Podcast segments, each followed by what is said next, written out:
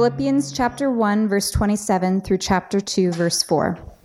Only let your manner of life be worthy of the gospel of Christ, so that whether I come and see you or am absent, I may hear of you that you are standing firm in one spirit, with one mind, striving side by side for the faith of the gospel, and not frightened in anything by your opponents. This is a clear sign to them of their destruction, but of your salvation, and that from God. For it has been granted to you that for the sake of Christ, you should not only believe in him, but also suffer for his sake, engaged in the same conflict that you saw I had and now hear that I still have.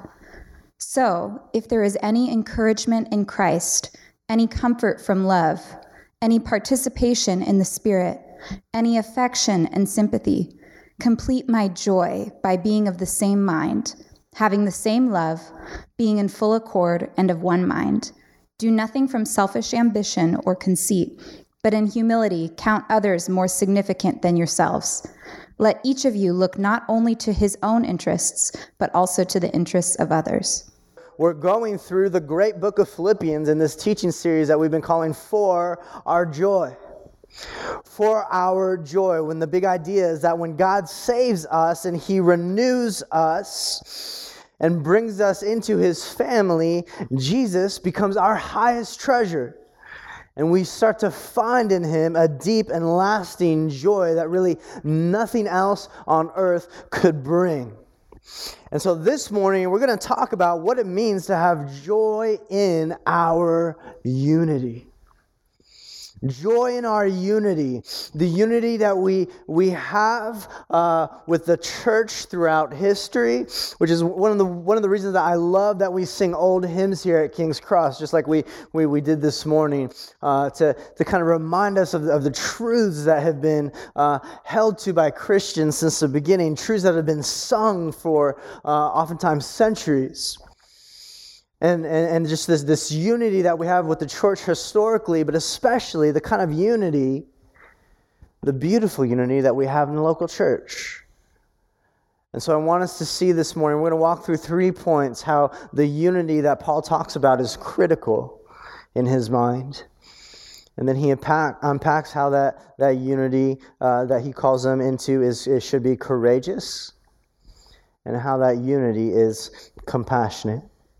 So, first, we're going to look at a unity that is critical. Second, how unity that is courageous. And lastly, that a unity that is compassionate. Let's look at that first one.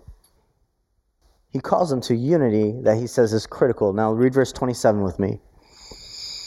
Paul's writing to the church in, in Philippi, and he says, Only let your manner of life be worthy of the gospel of Christ, so that whether I come and see you or am absent, I may hear of you that you are standing firm in one spirit with one mind, striving side by side for the faith of the gospel. I want you to notice how important this, this idea of unity and togetherness is to Paul with the words that he used. You got to remember the, the historical background of this church, right? Remember the historical background. Paul, the guy writing this letter, he's the one who planted this church. He was there when it started. He planted this church, and here he is now writing this letter 10 to 11 years later, and he's chained in a jail cell, writing to them mainly to encourage them as sort of like their father in the faith. This church holds a special place in his heart.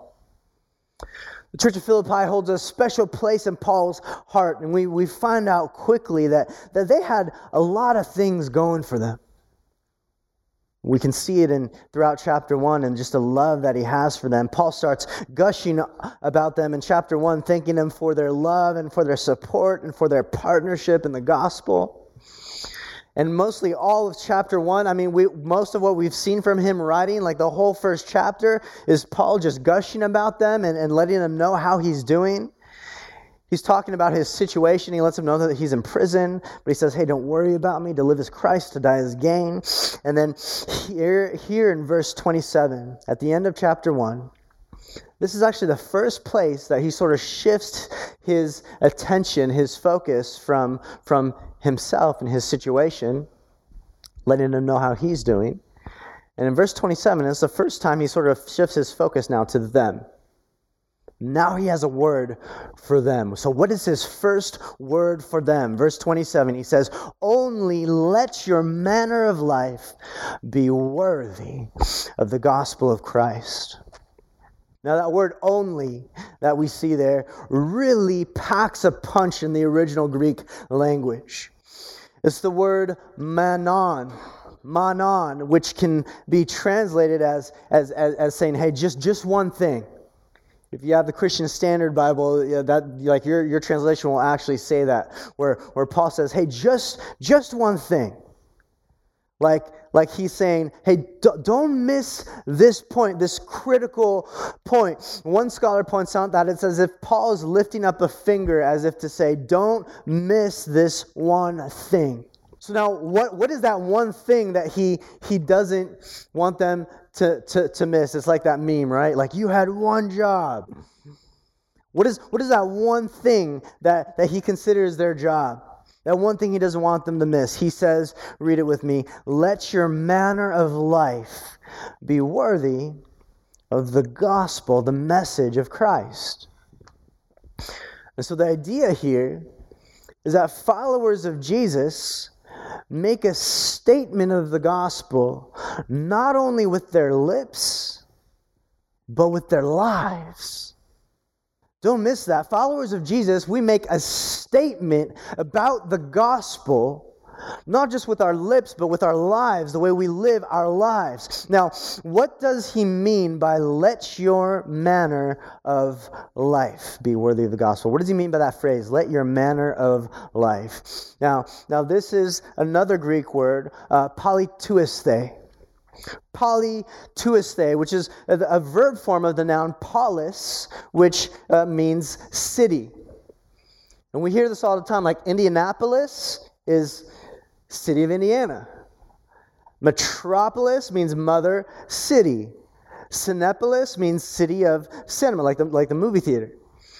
So when Paul says, let your manner of life be worthy of the gospel, using that Greek word politeueste, what he's saying is live as citizens of God's kingdom through the gospel.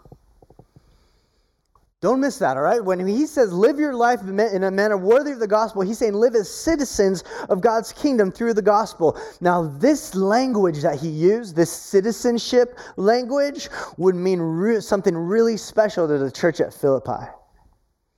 And the reason is because Philippi was famous for, it was known for being a colony of Rome. it was a Roman colony, and so it was like a, like a little Rome right? It's like how, like when, when my, my wife and I like to take a trip, trip down to, to San Diego, every time we're down in, in, in San Diego, we love going to this little restaurant called Davanti uh, Enoteca. Davanti Enoteca, and it's on this little street then in San Diego that they call Little Italy. Right? And the reason they call it Little Italy is because it's full of Italian shops and restaurants and cafes. And the idea is that this street is kind of like a small taste, a microcosm of what a street in Italy would look like. And so the Philippians, they kind of understood this concept because their very city, Philippi, was like a little Rome. It was a small taste of what Rome is like. That's what they were known for. And so for Paul to use that verb, politeueste, let your life be lived in a manner worthy of the gospel, that's his way of saying, I want you to live as the citizens of heaven that you are. I want you to live as the citizens of God's kingdom that you are through the gospel. In other words, make it practical for us, local churches are like little tastes of the kingdom of heaven. That's what we should be like. Local churches should be like little tastes of the kingdom of heaven. So, our, our love, our lives, our humility, the way that we treat one another, our community values should all put on display God's kingdom, the kingdom of heaven, where we're citizens. Paul is reminding us, he's saying, look, if you're a follower of Jesus, you've been changed, right? Your old life is put away. You're, you're different now. You're changed through the gospel. You're no longer a citizen of this world. You're also a citizen of heaven. That's where you're headed. And so live like that. Live like that. Like you've experienced the grace of King Jesus like you belong to Him and His place, His kingdom. And Paul doesn't just stop there.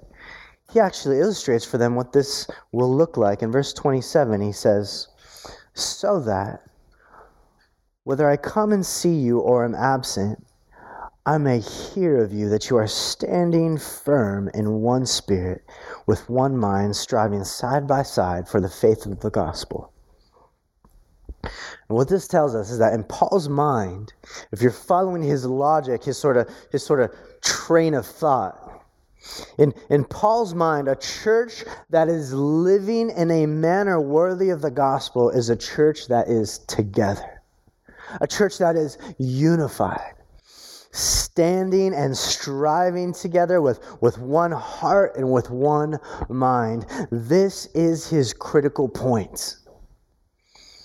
This is his just one more thing, or just one thing. This is his, his, his don't miss this point. Live as citizens of Christ's kingdom by standing firm in one spirit. So now, now that he's expressed how critical this unity is, and he now transitions into what that unity looks like in the trenches of life. And first, he talks about what that unity looks like when we're facing opposition. And that's our second one here, our second point a unity that is courageous. Courageous in opposition. Read verse 28 with me. He says, and, and in this unity, don't, don't be frightened in anything by your opponents. This is a clear sign to them of their destruction, but of your salvation, and that from God. What is Paul saying? Paul's calling the church to be courageous, even in the face of opposition, in the face of these opponents. Now, we don't know who exactly the opponents are that he's talking about. But one thing we do know is that faithful Christians throughout history have always found opposition against the world. Jesus himself said this. He warned us of this in John 15. This is the words of Jesus. John 15, verse 19, Jesus said, If you were of the world, then the world would love you as its own. But because you're not of the world now, but I chose you out of the world, therefore the world hates you. Now, to be clear, Paul's not saying we should go looking for opposition, all right? Like some people, some people in the church, like we go looking for opposition. Like people are kind of like jerks about their their faith, and then when they get criticized, they're like, "Yep, Jesus said this would happen." Paul warned us of this. I'm being persecuted for my faith. Like, no, you're just rubbing people the wrong way with your buffoonery. Don't go looking for opposition. But the idea that Jesus says in John 15, and what Paul is getting at in this text, is that when you proclaim a message, uh, a, a message from Christ that sort of turns the world upside down, people won't like that. When you proclaim and display a message that Jesus lived, died, and rose to save us from our sins, to save us from ourselves, you will find opposition because most people uh, think that they don't need any saving at all. They don't want to think that they need saving at all. And so Paul says, look, you're going to have opponents in the world, but don't be frightened. Don't be surprised by that. Don't be frightened and don't let them intimidate you. Instead, stand firm in one spirit and mind. He says, contend for the truth together, and that will serve when you're your togetherness in the truth, your togetherness in God's grace, that will serve as a sign, as a display to the world. Verse 28, he says, a sign that, that displays uh, their destruction, your opponent's destruction, but also a display of your salvation of God. In other words, let's talk about both of those. First, the salvation from God. He's saying when a community of disciples are striving together for the faith of the gospel, that is a sign, Paul says, to ourselves and to other believers that we've really been saved by grace. There's something about our togetherness in the face of opposition that, that, that, that says that we are together as a family of God. In, this, in the same way that, that, that family should stick together even through hard times, like our spiritual family, family of Jesus, all the more should stick together in the hard times. But then he says it also confronts those who are not believers. Our unity in the face of opposition actually confronts our opponents. He says it's a sign of them of their destruction. And what he's, what he's saying is that there's just something to be said about a community of people uh, who are unified in mind and spirit that, that just a, a Lone Ranger Christian can't do. Like the unbeliever looks at a single follower of Jesus living differently than they are, and they, and they think, man, that, that guy's a freak. That girl's a Jesus freak. But when a number of believers that they know start to display a spiritual unity and gracious attitude, even in the face of opposition, Paul says that starts to work and turn into a sign to those people that, that God truly saves. That He's really up to something in history. He's saying the beauty of our unity, when we're truly unified together, the beauty of our unity confronts those who don't yet believe in a good way. And, and, and like I, I've seen this happen like so many times. I have this, this friend who was not a Christian when I first met him, and back in the day, we'd get together and he'd ask these honest questions about God and the Bible, and then just, just uh, end up in this place where he'd be like, "No, nah, it's not for me," and just just just kind of laugh at my beliefs. But then then he started meeting some of my other friends met my family came over to my home and when we'd have people from church over and then there was just just something to our unity in the spirit that kind of put a rock in his shoe and made him wonder hey maybe there's something to this. Just there's just something about there i mean they they look different. They sound different but there, there's just something radical that unite. There's just something about the, their, their, what they believe and, and their character that just like unites them. He started saying, God, you know, maybe there's something to this. He started asking more questions, and then we ended up baptizing him like two years later. You see, Paul says, live with a type of courage and fearlessness in your unity with one another, even in the face of criticism and opposition. And that will be a sign to the world that God saves, that He's up to something, that this is worth getting in on. But then he kind of turns the corner here and says, you need to have courageous unity, not just in opposition, but but but but also in not just an outward opposition, but also in the inward opposition, in, in your suffering. Read verse 29 and 30 with me. He says, For it has been granted to you that for the sake of Christ, you should not only believe in him, but also suffer for his sake. Engaged in the same conflict that you saw I had and now hear that, that I still have. Now, you might be surprised to hear this, but, but suffering, suffering can be a gift and a privilege. Truly, it can be a gift, suffering. Jesus himself is the suffering servant we, we see in Isaiah 53. There's, there's a special sort of camaraderie then that we have with Jesus when we suffer for his sake. Now, it's not that we should embrace suffering in some like weird sadistic sort of way, or that we should pretend that evil and injustice is, is good. But we should embrace what suffering does in us. We should embrace what suffering can do through us because of Jesus. The way it draws us closer to Jesus, the way that it draws us closer to one another in unity. And, and through that, through suffering, we have this unique opportunity to display the hope of Jesus together in the midst of adversity, in the midst of suffering. And so Paul's saying, look, look, this unity that we should have this standing firm in mind and in spirit, it is critical. Don't miss this one thing. And this unity it has implications to, to the way you deal with opposition, both, both from people on the outside and spiritually on the inside when you're suffering. But then he says in point three, I want this unity to also be compassionate. Compassionate with the way that you also treat each other.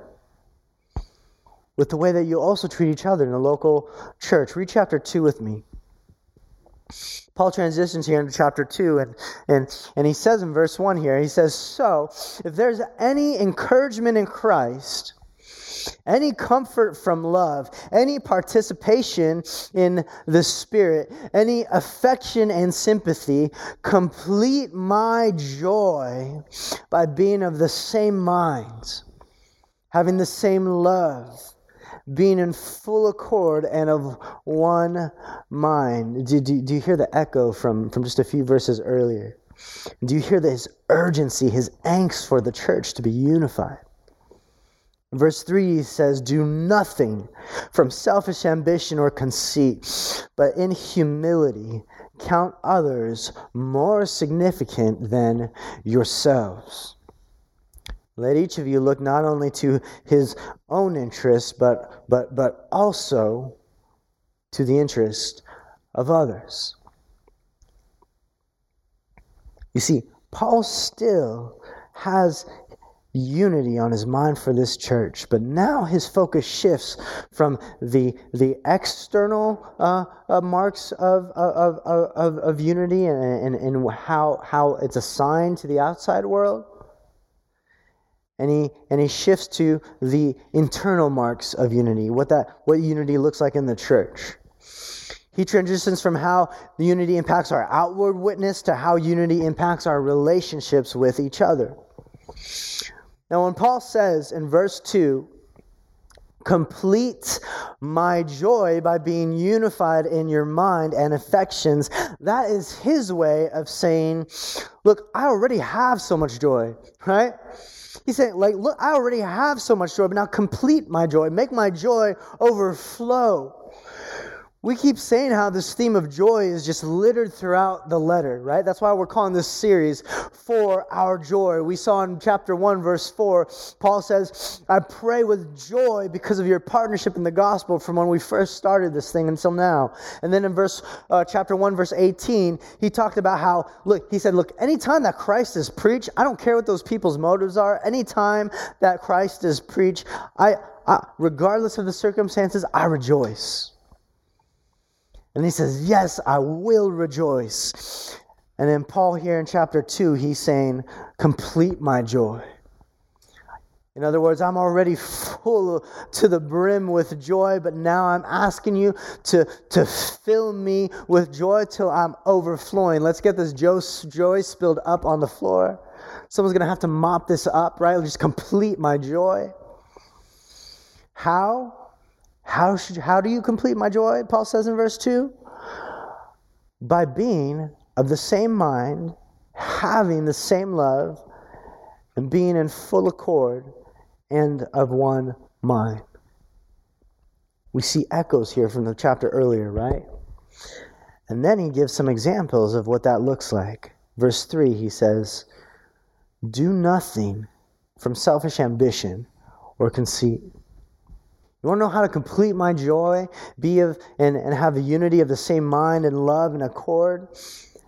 Verse 3 do nothing from selfish ambition or conceit. Now, those first few words, do nothing from, is like Paul saying, look, no matter what you do, no matter where you go, no matter what's on your agenda, agenda, whatever comes after, whatever I'm about to say next is unbecoming of a Christian and you should have no business doing, have nothing to do with.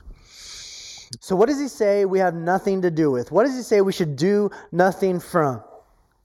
Selfish ambition or conceit. Have nothing to do with these things.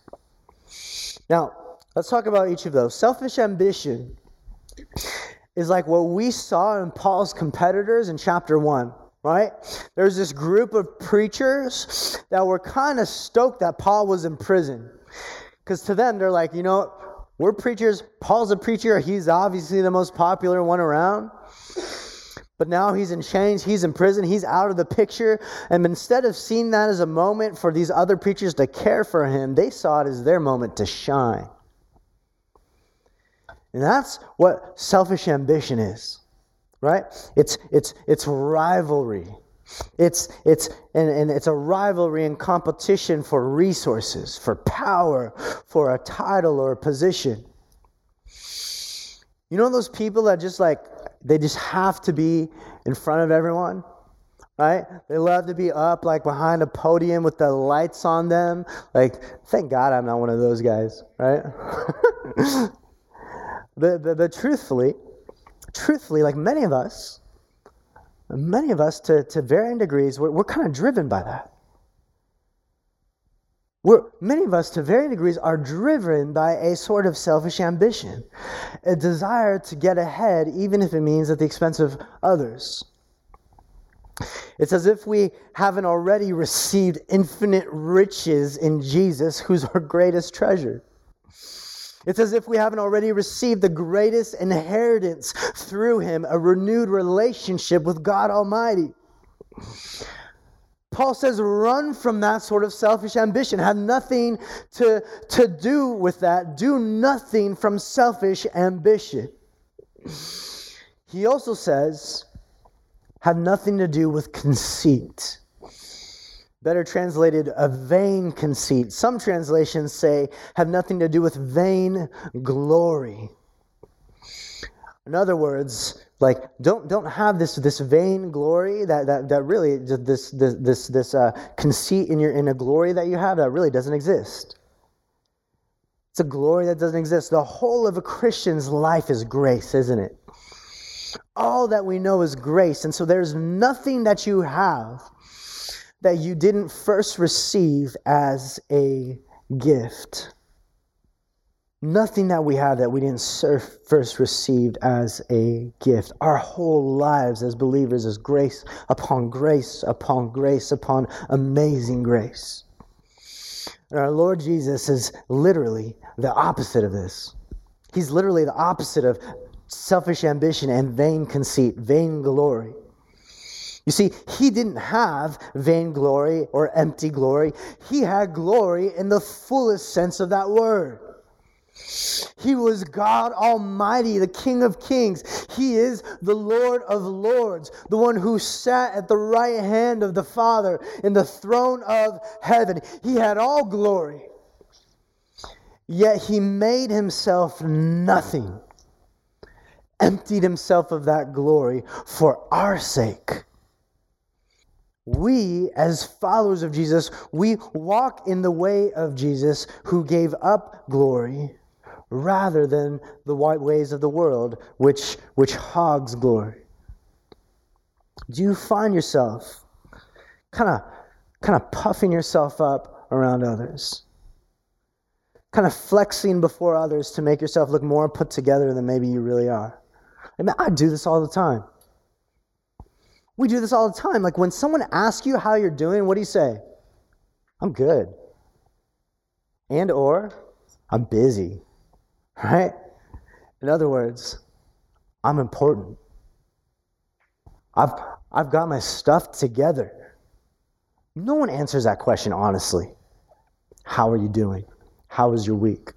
Have you been since the last time I saw you? No one really answers that honestly. No, no, no, no hardly anyone actually divulges the hard stuff of life a friend of mine texted me uh, the the other day, kind of kind of asking how how we were doing, and and I was you know studying for this text, and so I was like, man, I I should probably be honest. Uh, and I was like, you know, I'm I'm I'm tired. Things are hard. I'm tired. I'm I'm I'm broke. This is this is kind of a difficult week, and uh, and and he was re- the first thing in his response, he's like, hey, thanks for being honest. Like he was taken aback by that, right? Hey, thanks, thanks for being honest uh, about it. It's almost like he wasn't, he wasn't expecting that. Paul says if you want true unity, true kind of camaraderie in the gospel, like real, authentic unity, have nothing to do with selfish ambition or vainglory, vain conceit. Paul says, run from these. Run from these. Run from selfish ambition and rivalry. Run from vain conceit. They are a cancer that breaks down the organic unity that should exist in the body of Christ. So have nothing to do with them. Instead, here's, here's what you should put on. So Paul says, look, put off those things, put off selfish ambition and, and conceit. Now, put on, he says now uh, in, in verse 3, but in humility. Instead of selfish ambition and conceit, but in humility, count others more significant than yourselves. Let each of you look not only to his own interests, but also to the interests of others. What Paul is saying is look, selfish and proud people care only about themselves. Humble people, they think about everyone else not looking to your own interests, but the interests, interests of others. To be clear, that, that, that does not mean that you're a pushover, all right? It also doesn't mean that you passively ignore that you, the, the things that you know are wrong, right? And you let people do injustice against you or against others. What, what it does mean is that you lovingly and that you sacrificially and that you assertively, maybe even aggressively, put others before yourself. It's about having a Christ like compassion. Christ was not a pushover. He confronted and stood up against wrongs and injustices. But man, he was he was the biggest servant of all. Serving to the point of emptying his glory and laying his life down. For years, I kind of thought like humility was like having a low view of myself, right? a low view of myself. I kind of like, I mean, I, I suck. I'm the worst. Like, like, like in an ER or your ER sort of Winnie the Pooh voice, or like sadness from inside out, right? Like, I suck. I'm the worst. But really, like, that's actually another form of pride. And, And really, that's just a form of, that's a false humility. Because Paul this, actually defines pride as being so self focused and humility as being others focused. And so humility is not thinking less of yourself, it's really thinking about yourself less. All right? And so so one like like like pride is like a mirror. It's like a mirror that you're holding out where every, everywhere you go, you're looking at this mirror, where, where, where everywhere you look, all you see is yourself right? You could be saying like, man, man look, and, and, and, the pride has two different forms, right? You could be saying like, I, I look amazing, right? Look at this. Look at my good side right here. Wait, what? I have two good sides, right?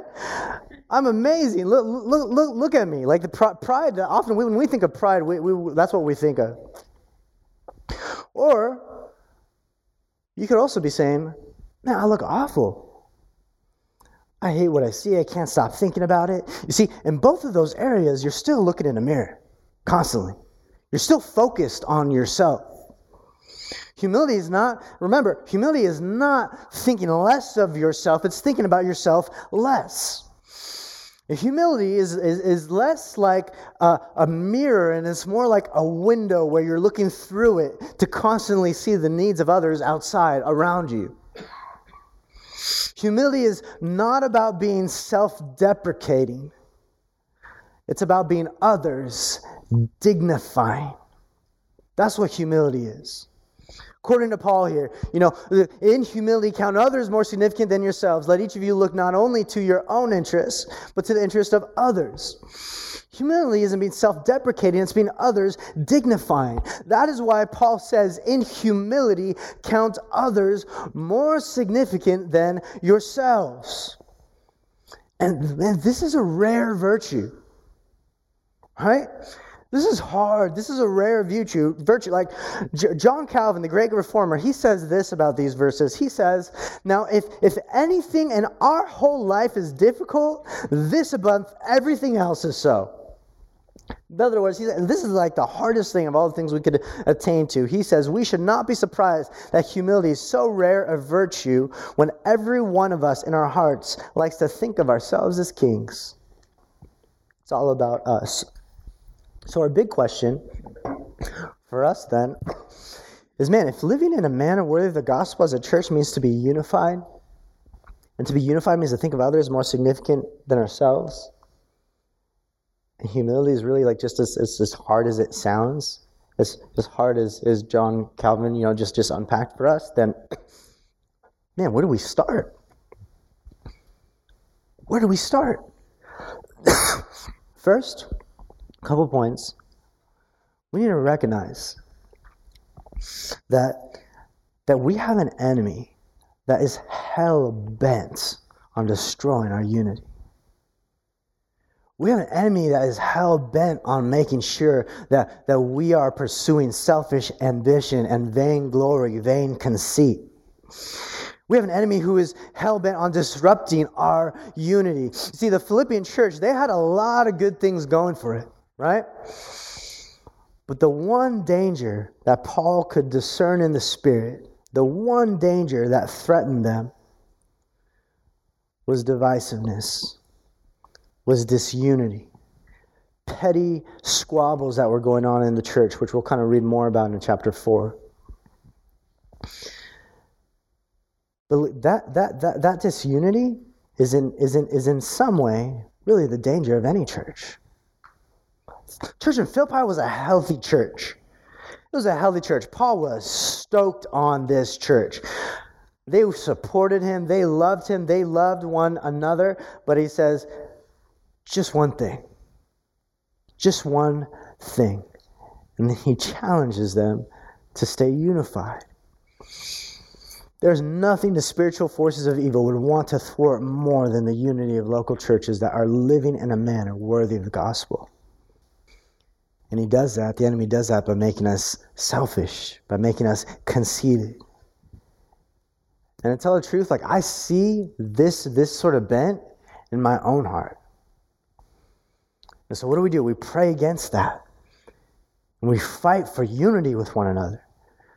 And, and we resolve to have a posture of humility in, with, with Christ as our example. And with that, we also need to recognize that unity is not the aim. If we want true unity, then we need to recognize that unity is not the end goal. It's not the aim. The aim is the gospel of Jesus. Live in a manner worthy. Live as citizens of the kingdom that you belong to through the gospel. Unity is not the end goal, it's not the aim. Unity is just a tool to get the gospel of Jesus on display. You see, if a church comes around a personality or or like a person or a program or a way of doing ministry, like you could have unity around those things. But it'll eventually sort of crumble and wither. But if a church comes together around the gospel, the timeless gospel, the historic gospel of Jesus' life, death, and resurrection, of his renewal of all things at the end of time. If our church comes together around the gospel, if that's the glue that holds us together, if that's the mission that propels us forward, then true and lasting Christian community is possible. And not only is it possible, but that unity will preach. Preach grace to each other, preach grace to the world through our unity. Our unity in the gospel makes a statement not just with our lips, but with our lives, like we said earlier. Go back and read chapter 2, verse 1 and 2 with me. Paul says, Listen to these words. This is the foundation of our unity that he calls us to in verse 3 and 4.